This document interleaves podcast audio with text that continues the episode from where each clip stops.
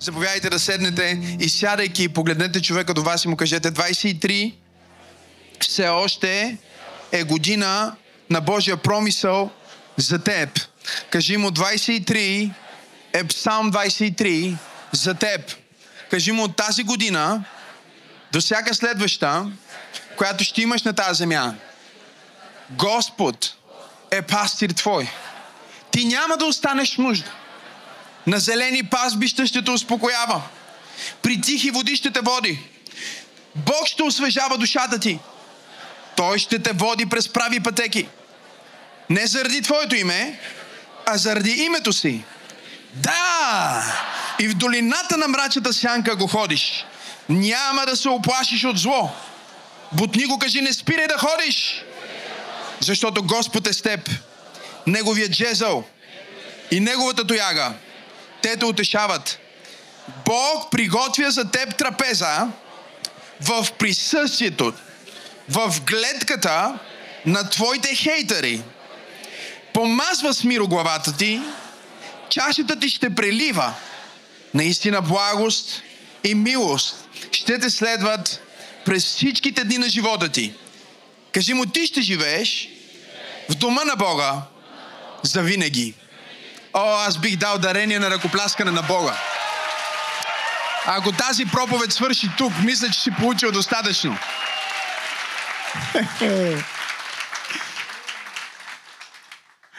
Чашата ми се прелива. Няма да остана в нужда. Бог се справя дори и с хейтерите ми. Бог се справя дори и с онези, които ме мразят и с враговете ми. За мен. Той се грижи за мен. Той не е просто пастир на целия свят. Той е моят пастир. И така стигаме до финалния стих на този псалом, който ни разкрива живота на едно стадо под грижата на добрия пастир. Давид познава тази професия отвътре. Той е овчара, който е станал цар. Той знае какво означава да се грижиш за стадо. И вече от позицията си на това, което света би нарекал уникален успех във всяка област на живота му. Той казва, точно колкото беззащитни,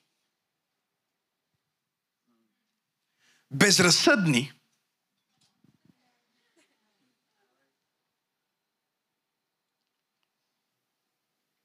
и безпътни, изгубени са едни овце без пастир. Точно толкова аз без Бог не мога. И сега царя, който по принцип се нарича също пастир. Една от титлите на царя е пастир.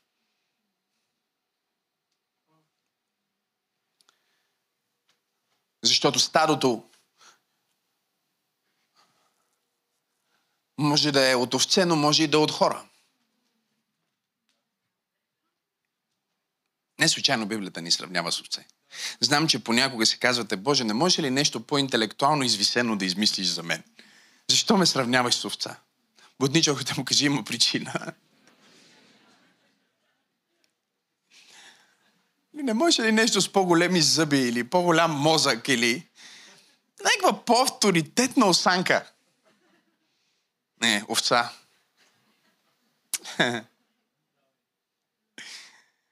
Някой мъж гледа към жена си и вика, виждаш ли? Това било, аз съм ти пророкувал. Смейте се, това е шега. Не го приемайте като някаква атака. Давид казва, от своята позиция на успех, Господ е пастир мой. Мога ли да ви светна нещо? Много е лесно да кажеш, Господ е пастир мой, когато си мизерен. Когато нямаш нищо. Мога ли да проповядвам днес? А, лесно е да си смирен, когато нямаш с какво да си смирен. О, този човек е много смирен. На база какво е смирен? Той няма нищо. той нищо не е направил, нищо не е постигнал и е смирен. Не, той не е смирен, просто е себе си.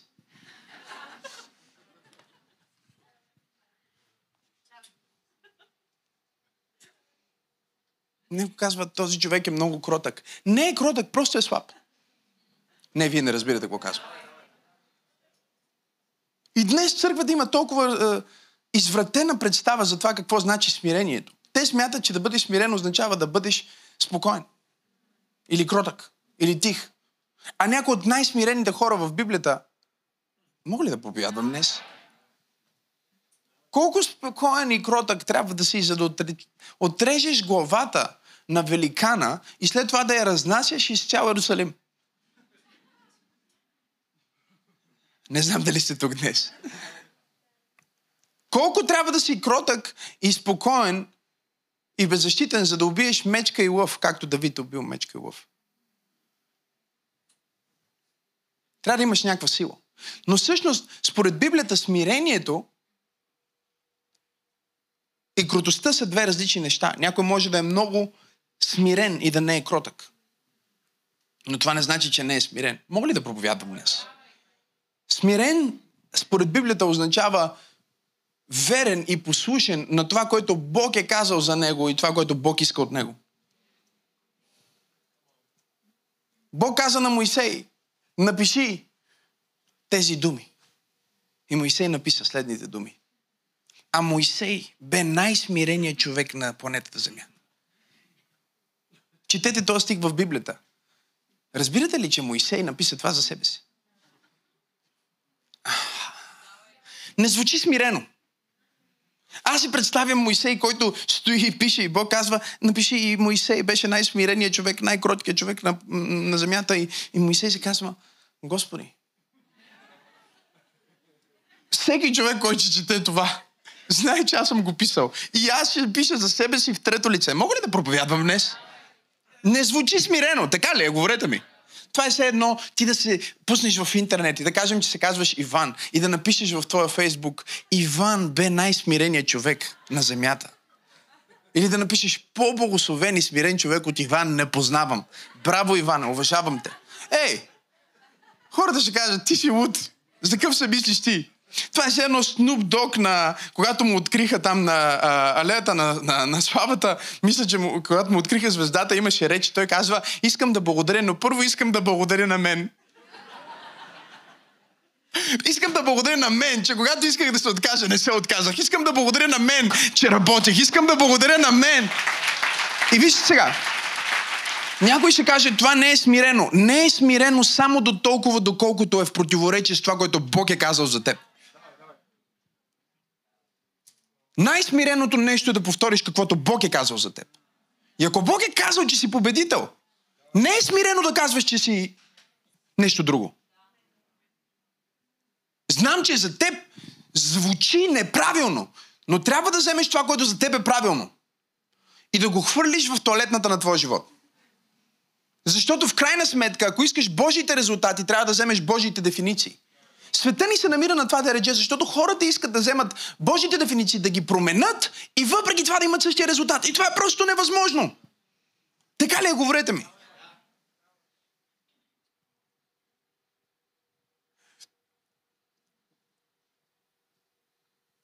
Тогава какво значи смирен? Смирен означава да изпълниш това, което Бог иска за теб.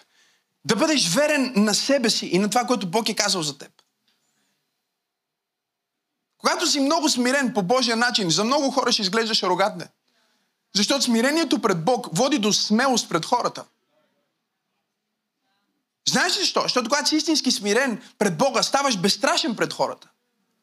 Не те плаши какво ще каже то за тебе, какво мисли то за тебе. Защото ти не си смирен пред Него, ти си смирен пред Бога. Не знам дали разбирате какво ви казвам. Някой може да иска ти да се смириш пред Него. Помни, че ти си длъжен да се смириш пред Бог и онези, които Бог е пратил в живота ти. А не пред всеки, който има мнение за тебе. Мнението е най-ефтиното на планет... нещо на планетата Земя. Всеки го има. Не, вие не чухте какво ви казах. Колкото повече дадено нещо е в обращение, толкова повече стоеността на нещото пада. Ако всеки човек на планетата Земя има мнение, не знам дали сте тук днес. И даже хората си сменят мнението всеки ден. Не, вие не ме чухте днес. Тогава мнението е най-ефтиното нещо на планетата Земя.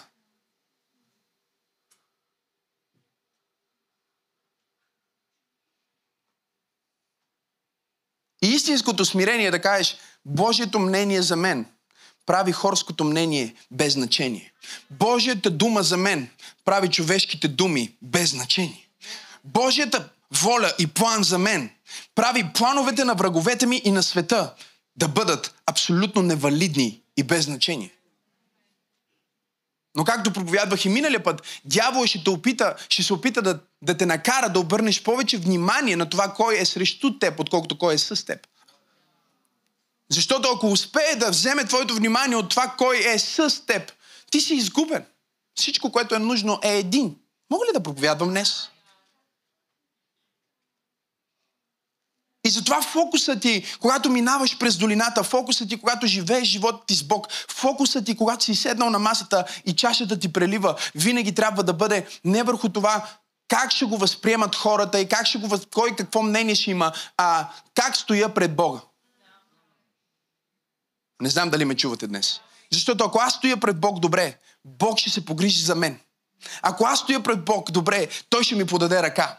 Ако аз стоя, моите отношения са в праведно с Бога, Бог е моя пастир и аз няма да остана в нужда. Мога да мина през нужда, но няма да остана в нужда. Имам ли пет човека днес в църквата, които разбират това, което проповядвам? И сега Давид казва нещо изумително. Той казва в 6 стих, наистина благост и милост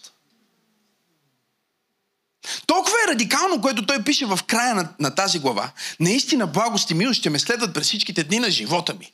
Толкова е радикално, че българските преводи, повечето а, преводачи на Библията им е било неудобно да го преведат наистина както го е написал.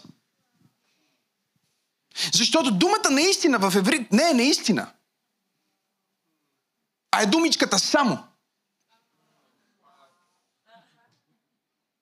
Давид вика, само благост и милост ще ме следват. Само благост и милост ще ме следват. Само благост и милост ще ме следват. Не, вие не разбирате. Проблемите могат да ме срещнат, но само благост и милост ме следват. Кажи благост и милост ме следват. Сега кажи само благост и милост. Проповедта ми днес се казва Преследват ме. Бутни човек му кажи, преследват ме. За всички, които си мислят, че, му, че ви подслушват телефоните. За всички, които си мислят, че има целият ви вход конспирира срещу вас. Мога ли да проповядвам? За всички, които си мислят, че имат а, повече хейтери, отколкото приятели. За всички, които си мислят, че някой стои и по цял ден мисли за вас една скоба, не сте чак толкова важни. За всички, които се тревожат какво ще кажат хората, Бог ме е изпратил да проповядвам на някой под звука на моя глас и да кажа, преследват те. Но не тези, които си мислиш. А, аз бих ръкопляскал, ако бях от другата страна. Преследвате, но не тези, които си мислиш.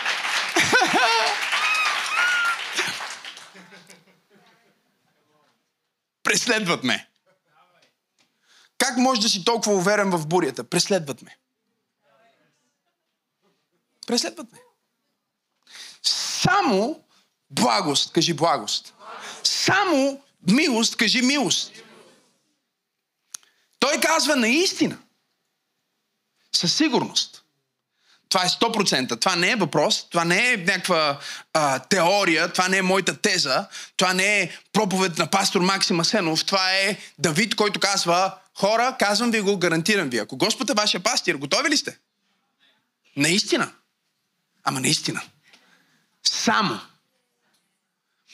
Ама проблема е, че ние мислиме за това, което в момента ни среща.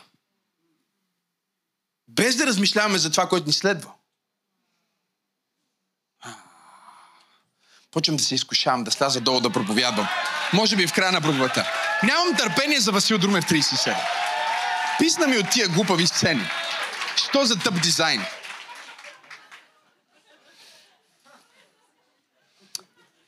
Видеопродукцията благодарят на Бог за този дизайн.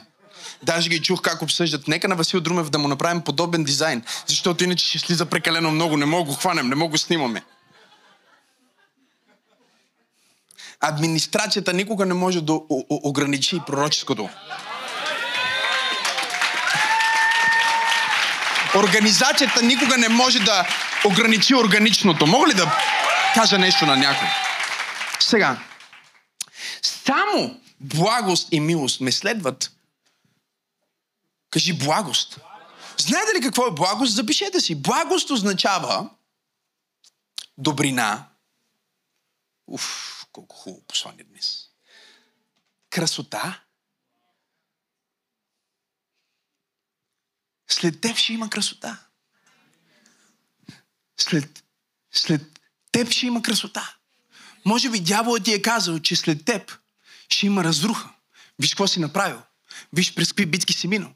Бог ме е изпратил да ти проповядам, че след теб красиви неща следват.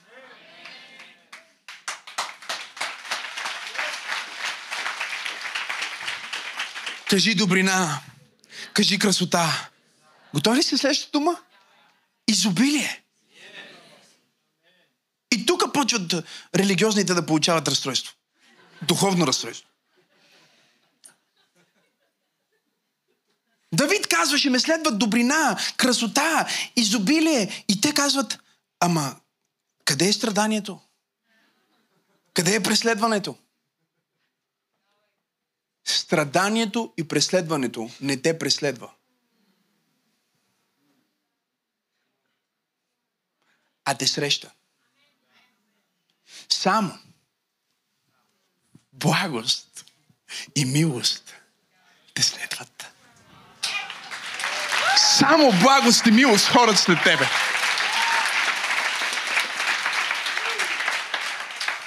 Готови ли сте с камерата, защото след малко слизам? Вие си мислите, че блофирам. Надявам се, че сте готови. Ивак, къде си? Големи Иво. Ела, ела, ела, ела. Големи Иво. Ела, големи Иво. Велко, я излеси ти. Нека обясна за какво става въпрос, защото тази проповед, тази проповед ще стане интересна. Нека сляза долу. Имам ли пет човека в църквата днес? Нека проповядвам малко както трябва. Сега, нека да ви обясня, нека да ви обясня, нека да ви обясня. Махни това, защото ще тръгна на някъде. Вижте го сега, вижте го колко е дързостен. Как да не е дързостен при положение, че е благост? Господин благост. И милост, господин милост, го следват. Навсякъде, където отиде, го следват благост и милост. Казват, ей, той Максим голямо самочувствие има, ама ти не знаеш кой, кой ме следва.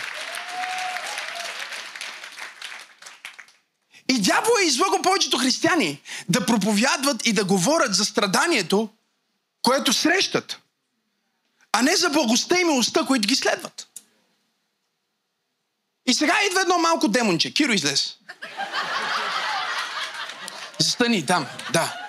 И той казва сега, о, аз ще те разболея, ще се бие срещу тебе, ще те бутна. Дявол идва. Хванете ме сега, вижте, вижте, благост и милост. Дявол идва да те бута, бута и бута. Дявол идва да те бута, идва да се занимава срещу тебе. Ти кажеш, окей, нека пусне малко благост, нека пусне малко благост.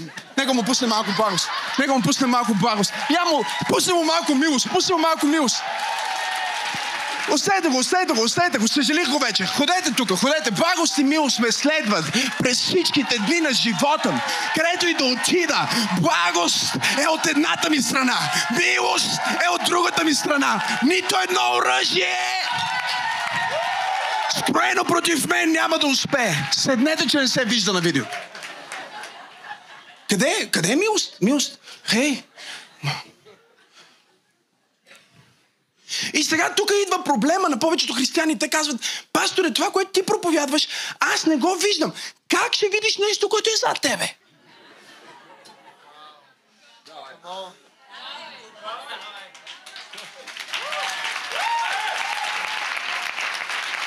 Кажи благост и милост, ме следват през всичките дни. Не само през коледните дни. Те ме следват. Където отидат, те върват след мен. Разбирате? Ако проповядвам, проповядвам с кой? С благост и милост. Ако пея, пея с кой? С благост и милост. Ако дявол идва да се бие срещу мен, няма проблем, идва и дяволе. Аз имам благост, имам и милост. И те ме следват. Преследват ме където отида. Аз съм под наблюдение.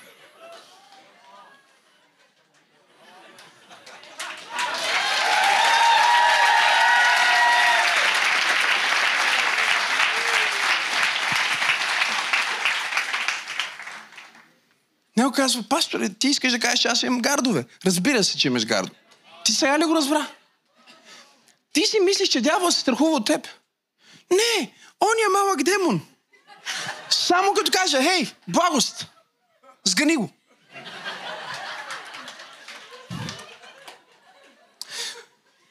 Изкушението е да обърнеш повече внимание на дявола, който е изпратен в живота ти, отколкото на това, което те следва. Изкушението е да се биеш с малки демони, за да пропуснеш голямата картина на Бог за теб. Изкушението е да обърнеш внимание на неуспели, безсмислени, нещастливи, за да не ги наричам нещастници. Мога ли да проповядвам в църквата днес? Изкушението е твоето внимание да бъде върху тях. Защото ако твоето внимание е върху тях, благост и мил ще те следват, но ти ще бъдеш пак депресиран. Ще се чувстваш самотен. Ще кажеш, не виждам Бог в живота ми. Разбираш, че не виждаш Бог. Той е сложил благост и милост, но не ги е сложил пред теб. Само от време на време, когато дявола дойде да се бие срещу теб и ти просто стоиш там, можеш да видиш как една невидима ръка изкача. Ако някой проблем е бягал от теб, да знаеш, не е заради теб. А е заради този, който ходи с теб. И аз знам, че ти може би не го виждаш. Но понеделник, когато отиваш на работа, Вторник, когато отиваш на сделка, сряда, когато си в студиото, четвъртък, когато пишеш песента, петък, когато пишеш книгата, събота, когато си с твоето семейство на разходка, искам да знаеш, че ти никога не си сам. Преследват те. Аз казах, преследват те. Аз казах... Кажи благост и милост. И тук идва проблема. Затова казахме, че по никакъв начин не трябва да спираш долината, защото ако ти спреш, те...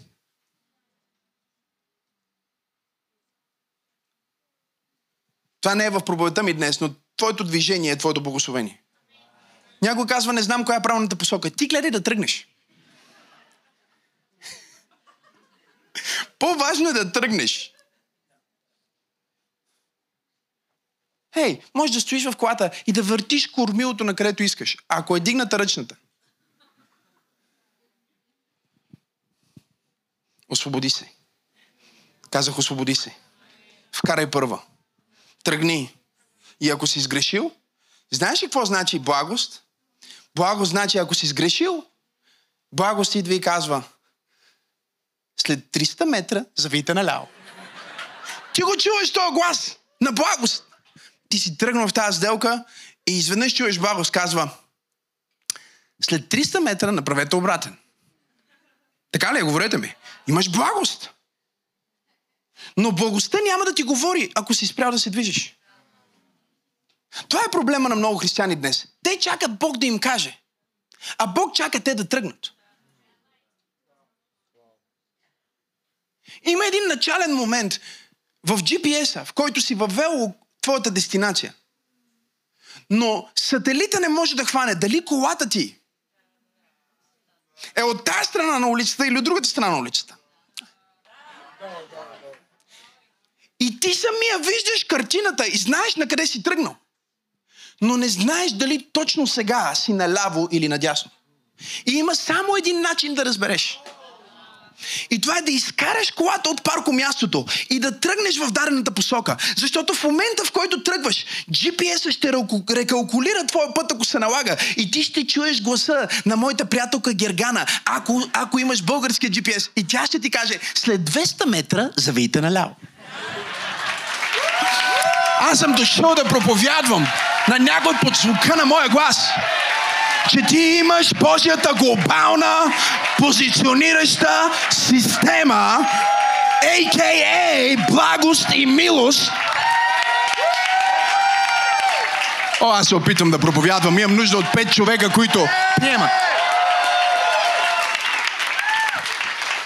Давид казва, само благост и милост ме следват. А, а демоните, те не ме следват. Те идват, за да ме срещнат. Те идват, за да ме спрат.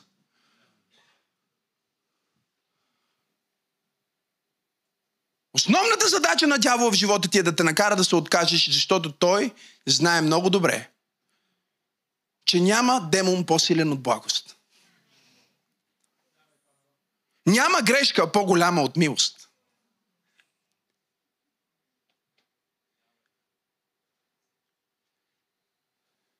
Единствената му победа е ако ти се откажеш. И Давид казва само, кажи само. Наистина, кажи наистина. И след това казва благост. Нека ви кажа какво е благост. Усмихни се, Иво, защото ти си благост днес. Понеже кажеш, че се, се те критикувам. Виж как, какъв пример те направих днес. Пример за благост. Аз си представям благостта така, пълничка, надала, мускулеста, хубаво, натренирана благост. Кажи благост. Означава добрина, красота, изобилие, радост. Готови ли сте? Удоволствие. И голямата дума. Дам голямата библейска дума. Готови ли сте? Благоволение. Знаеш ли какво значи благоволение? Бог благоволява в теб. Който и да не е доволен от теб, Бог ме е изпратил да ти кажа. Дете мое, аз съм доволен от теб. Ти имаш моето благоволение. Може би баща ти не ти го е дал. Небесният ти баща ти го дава. Може би майка ти го е отнела. Небесният ти баща го дава. Може би шефът ти е казал, че нищо не става от теб. Бог ме е изпратил да ти кажа, че ти имаш Неговото благоволение и то те следва. Ти просто си ходиш. Вижте. Ти просто си ходиш, ти си тръгваш на някъде.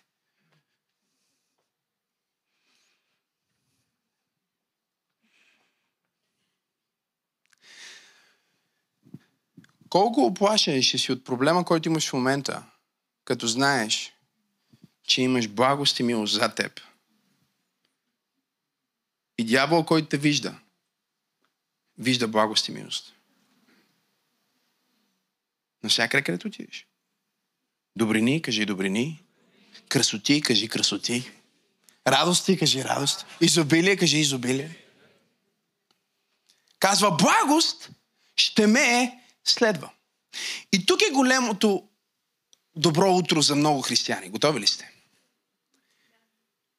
Благост означава просперитет.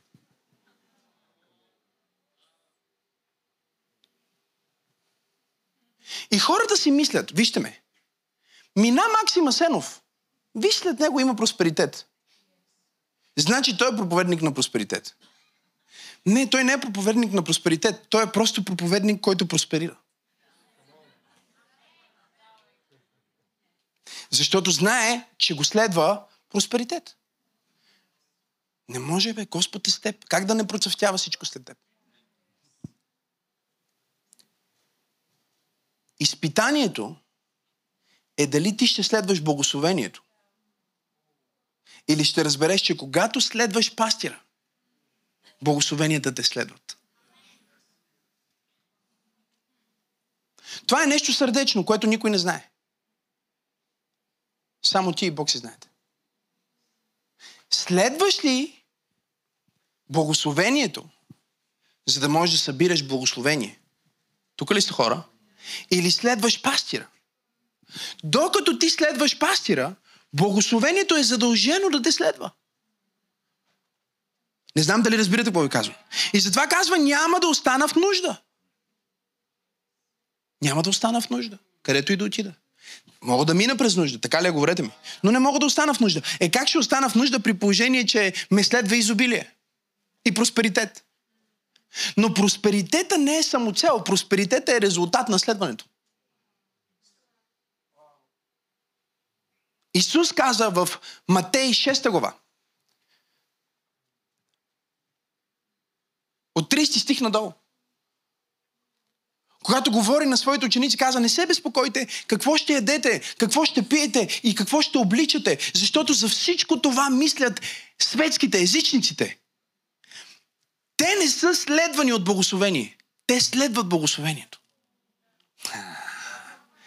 Те не са следвани от добри новини. Те търсят добрите новини. Те следват добрите новини. Тях не ги следва богатство. Те следват богатството. Исус каза, не бъдете като тях. Не се тревожете за утрешния ден. Просто тръгнете с Бог и помнете. Чуйте ме. Че ако вие търсите първо, кажи първо, става дума за приоритети, а не за правилно или неправилно. Не, вие не разбрахте какво казах. Виж, да бъдеш повишен на работното ти място не е правилно или неправилно. Просто въпрос е дали това е първото нещо в твоя списък. Не, вие не чухте какво казах. Да бъдеш влиятелен не е правилно или неправилно. Въпросът е дали е първото нещо в твоя списък. А, супер, искам да се закачам с някой днес. Мога ли да го заведа по-далеч? Да се грижиш за децата си. Не е правилно или неправилно. Въпросът е дали това е първото нещо в живота ти. Всяко нещо, което е първо вместо Бог в твоето сърце, е идол.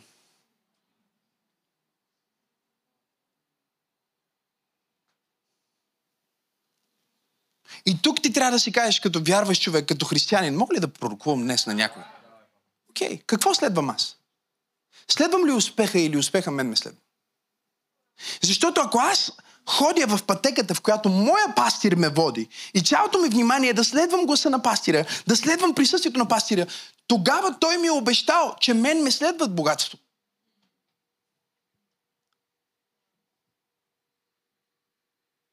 Като вярващи, ние дори не търсим знамения.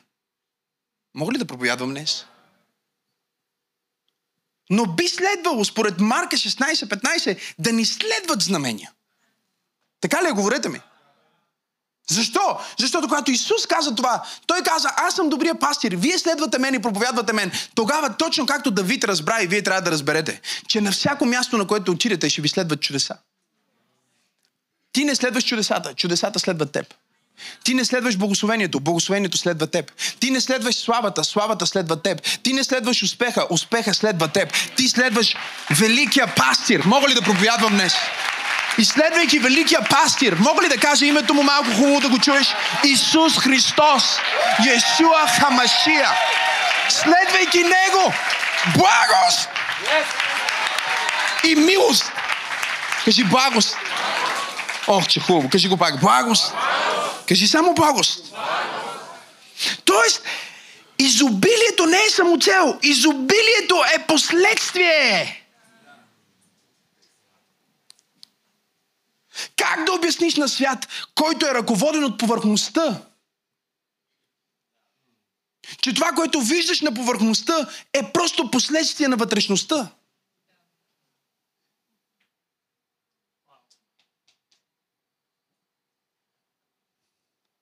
Те оценяват. Вижте, дявол винаги се движи с закъснение, докато той такова ти вече си минал там. Защото той самия следва благословението и богатството.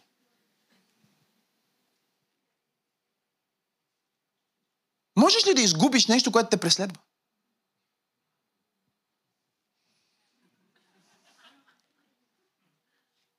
Не сте разбрали какво проповядвам днес.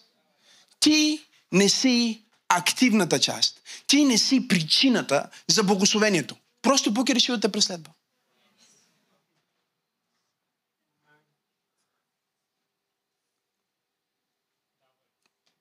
Бог те преследва. Кажи, Бог ме преследва. Кажи наистина. Благост и милост. Кажи милост. Сега, милост е една от най-комплексните думи в Стария Завет. Мога ли да ви преподавам малко Библия днес? Това е една от най-комплексните думи в Стария Завет на еврит, защото тази дума е хасет. Кажи хасет. И ако искаш да говориш правилно еврит, трябва да имаш малко за да е ефективно не хъсет. Хасет.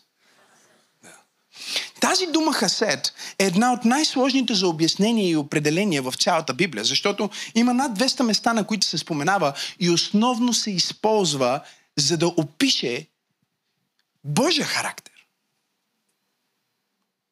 Божия характер. Ако трябва да я транспонираме в Новия завет и да използваме новозаветна дума, която е малко по-популярна, бихме използвали думата благодат. Но хасет отива отвъд благодат, защото това е един от Божиите атрибути. Кажи Божиите атрибути. Хасет, според дефиницията на пастор Максим Асенов от дълги години изследване на една и съща дума в цялата Библия, е следната. Това е царска вярност. И лоялна заветна любов.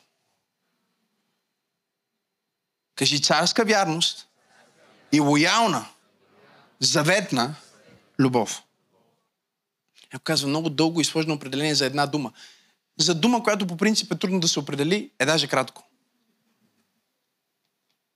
Има една история в Библията, която описва Хасед от гледна точка на човек, който действа от този божествен атрибут.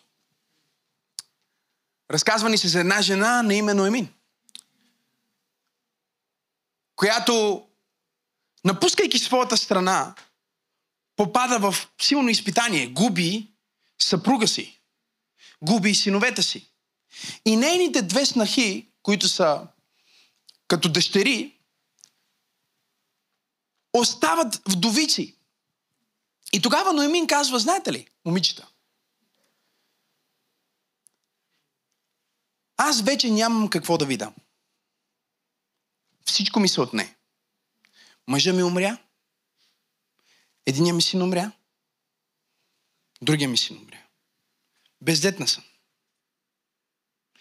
И двете, двете, двете иснахи казаха, не, ние не можем да те оставим, защото ти си ни като майка. Но след това тя им обясни нещо. Не знам дали сте тук днес. Тя ги погледна и им каза така, не, вие не разбирате. Дори и сега да си намеря мъж. и да зачена. Пак колко години ще отнеме моите синове да пораснат и да ви станат мъже. Нямам вече какво да ви дам. И тогава Библията казва, едната и снаха си отида обратно в своя дом и си тръгна от нея. Но другата и снаха на име Рут прояви хасет Хасет е когато няма причина. Нямаш полза. Нямаш абсолютно никаква изгода. Но понеже си се обещал, ти проявяваш царска лоялност, заветна вярност и любов. И Руд погледна Ноемин и каза, казвам ти, където отидеш ти, ще отида и аз. Мога ли да проповядвам днес? Където живееш ти, ще живея аз. Където се храниш ти, ще се храня и аз. Твоя народ ще бъде мой народ. И твоя Бог ще бъде мой Бог. С други думи, тази царствена лоялност, кажи лоялност, тази царска вярност, кажи вярност, тази заветна любов, кажи заветна любов, означава, че Бог казва, теб ще те следва хасет.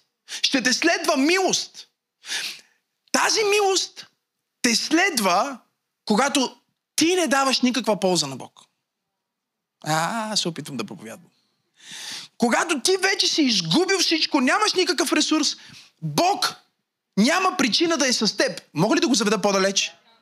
Или дори, когато ти си нарушил твоята част от обещанието и не си верен. Хасет означава че Бог пак остава верен на теб. Не заради теб самия, а защото Той е казал.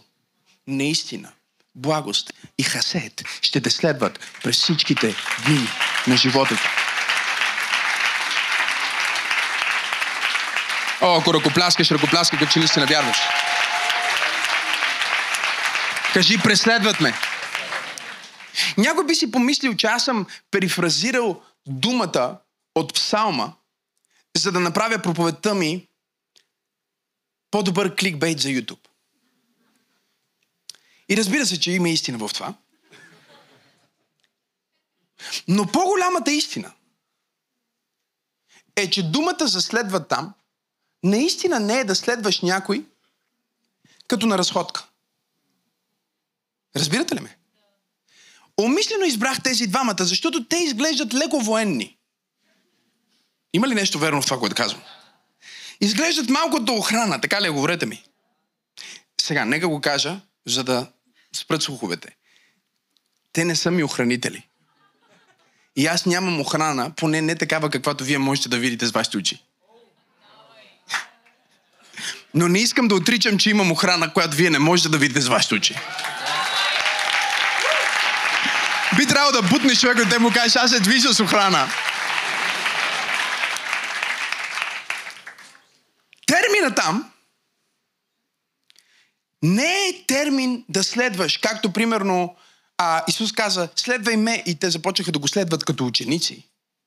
Не е термин следвай ме като приятел. Не е термин ела с мен на разходка. Нека се върна долу, защото почнах да ги губа. Искам да ги върна обратно в проповедта. Имам ли пет човека днес в църквата или спи тая църква? Нека видя дали са будни. Нека ги видя отблизо. Сега, благост и милост ме следват. Виждате ли ги много хубаво? Те си ме следват. Върват след мен. Но думата следват не е разходка. Въпреки, че ние сега сме тръгнали на разходка. Думата означава завземат. Преследват, докато завземат. Когато Давид беше изгубил една битка и отиде при Бог и каза, Боже, да преследвам ли тези врагове, за да завзема това, което ми откраднаха, е същата дума. Бог каза, преследвай ги, защото ще ги завземеш. Следват ме. Преследват. Никой няма да забравя деня, в който... Има ли откъде се мина тук? Има. Ако нямаше, благости ми щяха да направят път за мен. А, никой няма да забравя деня, в който сигурно съм бил на 14, не знам, един Господ знае вече на колко години съм бил. Времето минава бързо. И отивах към а, Централна гара. Там имаше офис на една туристическа агенция, която майка ми използваше, за да ми изпраща парички. Не знам дали сте тук днес. И в този конкретен ден, си спомням много добре, Дани, как а, отидох, взех си пликчето, отворих и вътре имаше 50 евро. Си каза, халилуя, това е много добре за мен, нали?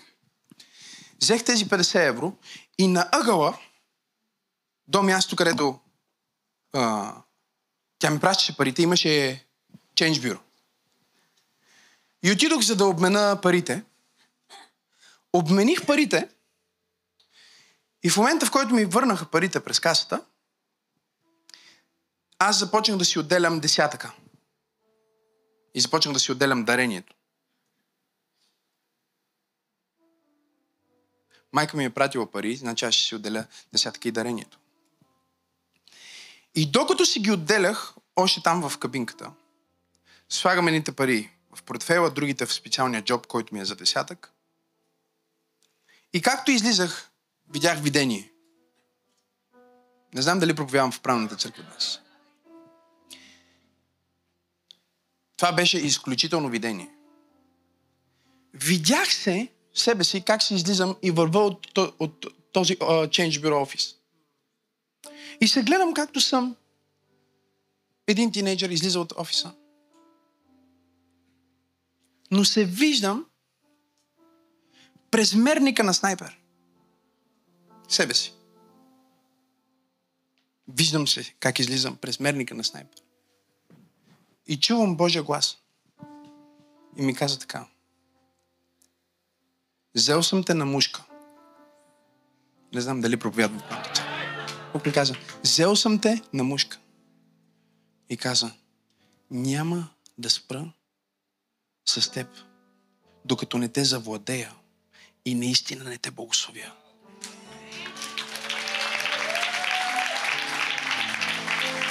Преследват ме. Казах, преследват ме. Казах, преследват ме. Аз казах, преследват ме. Искам да знаеш това. Когато тази седмица отиваш на работа,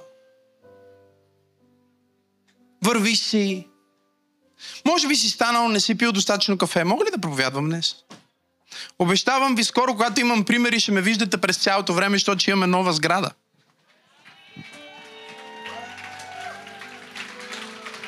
Сега, виждате тук, благост и милост правят път за мен. Те са зад мен, но ми отварят врати. Това, което ще стане с теб тази седмица. Ще отидеш на работа, ще се отвори врата и ти ще минеш. Ще отидеш на сделката и ще се отвори врата и ти ще минеш. Кажи благост и милост. Кажи хасет. Кажи преследват, за да ме завземат. Бог ще те завземе с благост и с милост. Той ще завземе семейството ти. Той ще завземе кариерата ти. Той ще завземе децата ти. Той ще завземе бизнеса ти. Той ще завземе бизнеса ти. Няма област от живота ти, която Бог няма да завземе. Аз съм дошъл да пророкувам на някой. Точно както Бог ми каза преди толкова много години. И го сбъдна в живота ми. Чувствам се така до ден днешен. Където и да отида, чуйте ме, отивам инкогнито, никой не ме познава. Преследван съм.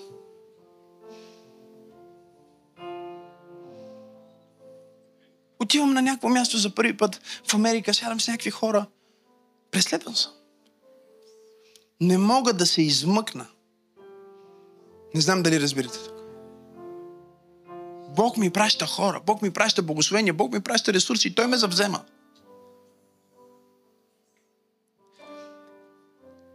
Един ден си говорих с моя пророчески ментор и той за пореден път си смени локацията на църквата. И казва, реших сега, че ще бъда е там, някъде сред нищото. И аз стоя сега, нали, гледаш да си мериш приказките, когато говориш с хора, които са нива над теб. Добре е да гледаш да се учиш, вместо да гледаш да ги учиш, но просто не можех да не си го помисля и да не му го кажа. Викам, бе, тая локация, която си в момента е супер. Искаш да ми кажеш, че ти сега ще отидеш посред нищото, а хората, които са в тази локация. И той ме погледна и ми каза така. Той каза, Максим, ти още не си разбрал нещо за живота и за служението и за човека, който ти си. Но нека те светна нещо, което ти не знаеш. Ако днес ти се преместиш на ледения полюс, след няма един месец, същия тип хора, които са в момента твоите последователи, духовни синове, асистенти, колеги, каквито и да са в България, ще те намерят там. Аз викам всички се преместят. Той казва, не, не, ти не разбираш наистина. Аз ти казвам, че където и да отидеш, ще те преследват. Ще дойде някой, ще бъде точно като този, който е в София. Не е същия. Вика, може би няма да се казва Дани, ще се казва, може би, Иво. Не знам дали сте тук днес. Сега асистентът ти как се казва? Казвам, Георги. Казва, може да се казва Матио но ще бъде същия тип човек. Със същата заветна лоялност. Защото Бог те е помазал. И където и да отидеш, ти не излизаш от Неговия обхват. Той ще прати ресурсите при теб. И ти никога няма нужда да търсиш ресурсите. Затова няма значение, че си в България. Ако искаш да си в още по-бедна страна, ти пак ще бъдеш точно такъв какъвто си. Защото Бог има хасет. Той има лоялен договор и завет с теб, че той никога няма да спре да те благославя и да се грижи за теб.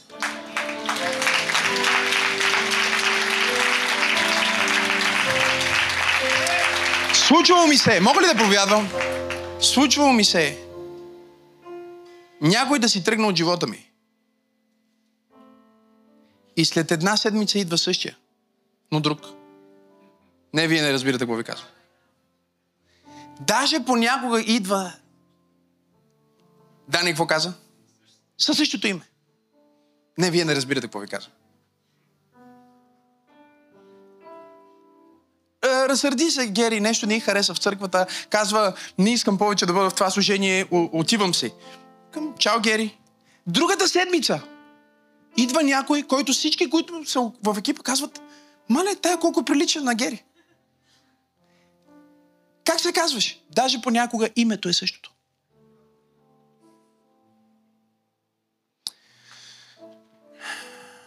Вие не сващате гравитацията на това, което ви комуникирам.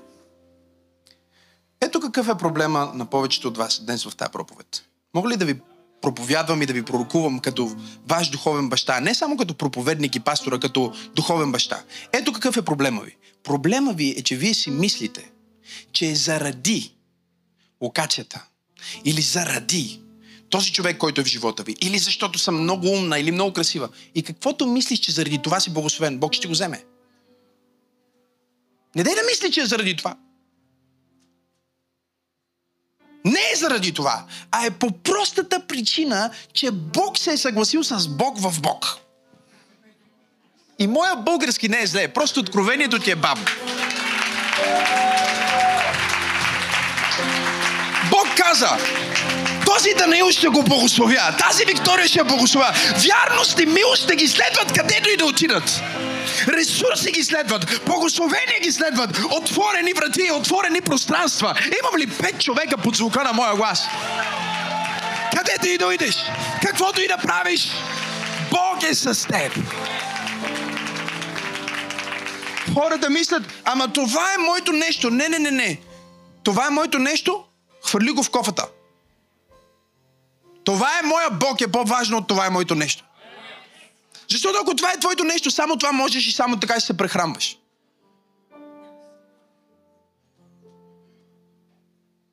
Христо, когато дойде от Калофер, и му казах, виждам измерението на духа камери. Ще снимаме, ще излъчваме, ще бъдем по телевизията. Христо ме гледаше като теле в железница. Това не е моето нещо.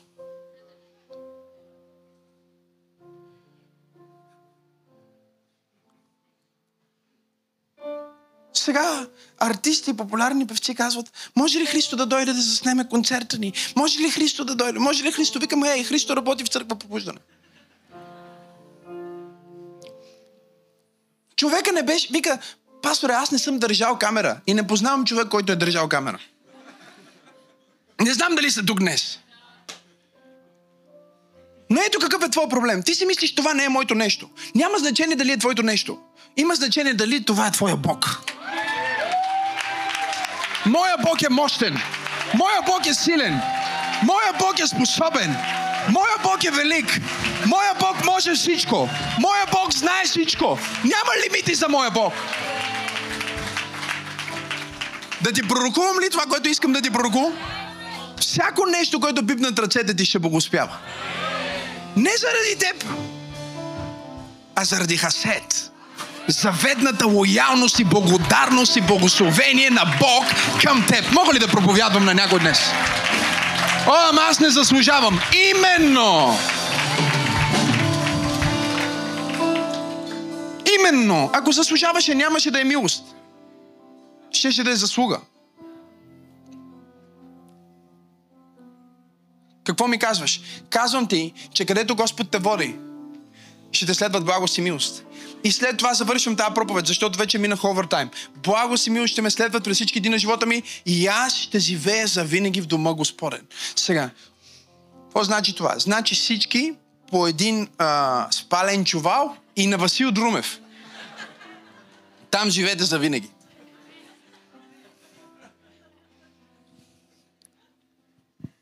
Дома Господен ще живея за винаги в Дома Господен означава Дома Господен е всяко място. Готови ли сте за откровение?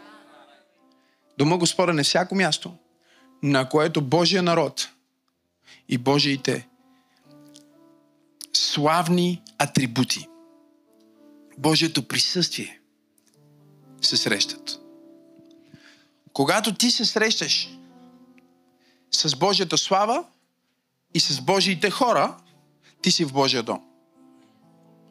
Няма значение къде е. Тук ли сте днес? Когато Давид казва, аз ще живея завинаги в дома Господен, той казва, аз няма да излизам от присъствието на Бог.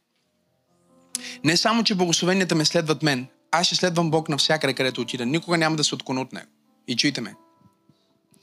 И означава моята диспозиция, сърцето ми. Тук ли сте хора?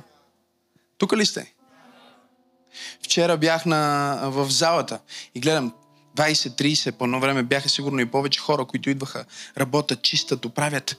А други хора не са там. Заети са, пътуват. Няма проблем, това е разбираемо. Не можеш винаги да си там. Хубаво е няколко път да си там. Но не можеш през цялото време да си там. Нали? Дори и Жоро, който иска да е там през цялото време. И той по някое време си тръгва от там. Не знам дали разбирате какво ви казвам. Но да живееш за винаги в дома Господен означава нещо повече. Означава, че твоето сърце винаги е насочено към дома Господен. Не знам дали разбирате какво ви казвам. Тоест, дори когато аз съм някъде и правя нещо, пак сърцето ми знае, това го правя за дома. Моята служба е за дома. Кое е дома? Дома е мястото, на което Божието присъствие и Божиите хора се срещат. Давид каза, не искам да излизам от това. В друг псалм каза, по-добре един ден в Божия дом, отколкото хиляди дни, прекарани в изобилията на света. Аз съм дошъл да проповядвам на някой днес и да ти кажа, че наистина благост и милост ще те следват не през някои дни, не в някои дни, а през всичките дни. Аз ще го кажа както е написано. Само благост и милост ще те следват през всичките дни на живота ти. Дай му слава. Ако О, хайде пробуждане, дай му слава!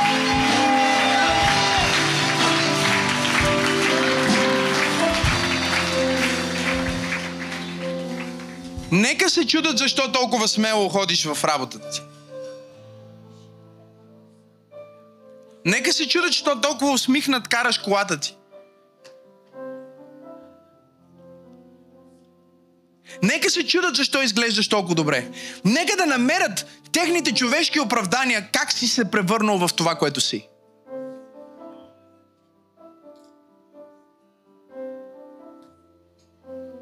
Още не бях започнал да проповядвам и вече имаше слухове за мене. Кой откъде ми е помогнал, откъде съм взел, как съм успял.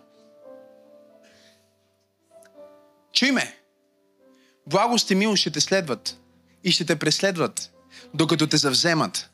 Бог ще завземе тялото, душата, ума, ресурсите, дарбите, талантите, къщата, децата, всичко, което си, всичко, което имаш. Аз се моля да бъде завзето от славата на Бог, да бъде превзето от благост и милост.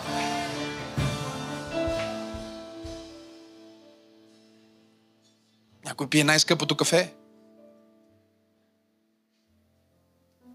Нещастен. Друг си направил днес кафе за 20 стотинки. С благост и милост. Как да обясниш на хората какво те прави щастлив? Като тотално различни неща ви правят щастливи. Не можеш. После един ден същия човек пие 100% арабика. И глупаците си мислят, а, ето за това е щастлив.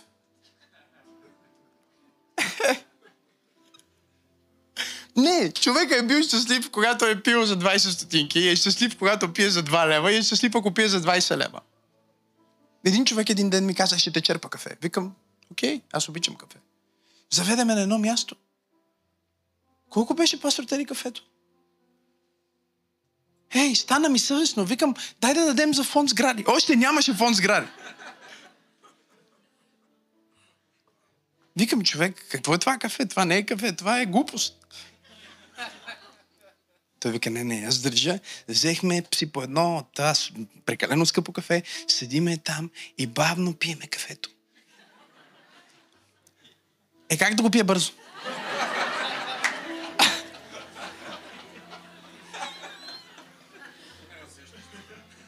първо дишаш, после пипаш чашата, мислиш си, хей, това трябва да има нещо, що ме е толкова скъп.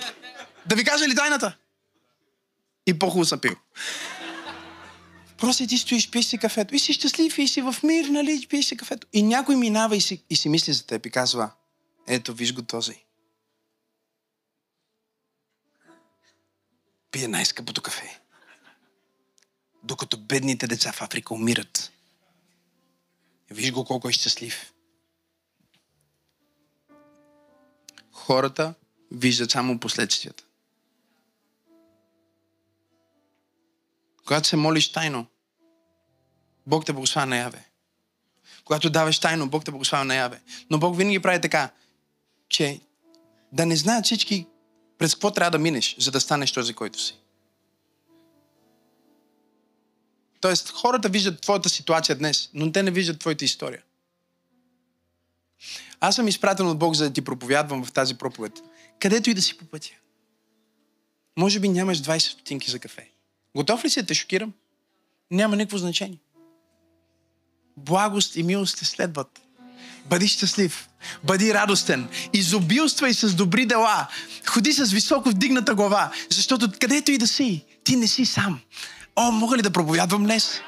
Ако си в Махалата, не си сам. Ако си в Драгалевци, не си сам. Ако си в Владая, мога ли да проповядвам днес? Не си сам. Ако ме гледаш от Париж, не си сам. Ако ме гледаш от затвора, не си сам. Откъдето и да ме гледаш, има благост от едната страна, милост от другата ти страна. И Бог казва, тази моя заветна любов за винаги ще бъде с теб. Никой и нищо не може да ти отнеме.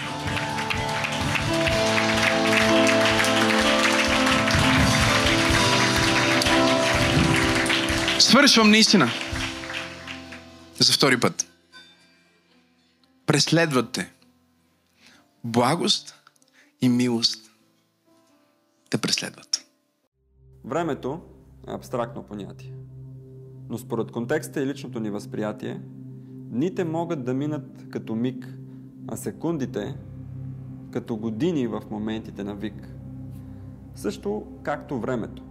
Математиката е абстрактна – Едно плюс едно понякога не прави две, колкото и да е акуратна. Числата често си променят стоеността. Зависи само от думата в края на реда. Ако вземем стоеността, например, на 8 дини, несмислово е да ги сравняваме с 8 изминали години. В случая на пробуждане, 8 може да е равно на 1000. Така посветения член с действие се откроява. От друга страна 8 може да е равно и на 10 000. Толкова са спасените души минали през нашите врати. Знаеш ли, че 8 може да е равно и на 500 хиляди? Ден след ден, пробуждане не сме били само зрители. Помагаме на хора в нужда. Виждаме се като разрешението и колкото и да е силно, плуваме срещу течението. А знаеш ли, че 8 може да е равно на милиони? Това са пътите, показана любов в различните сезони. Това са всички поводи на радост Пътите, в които всеки от вас е показал храброст. За 8 години пробуждане остави отпечатък във вечността. Защото ти и аз казахме да.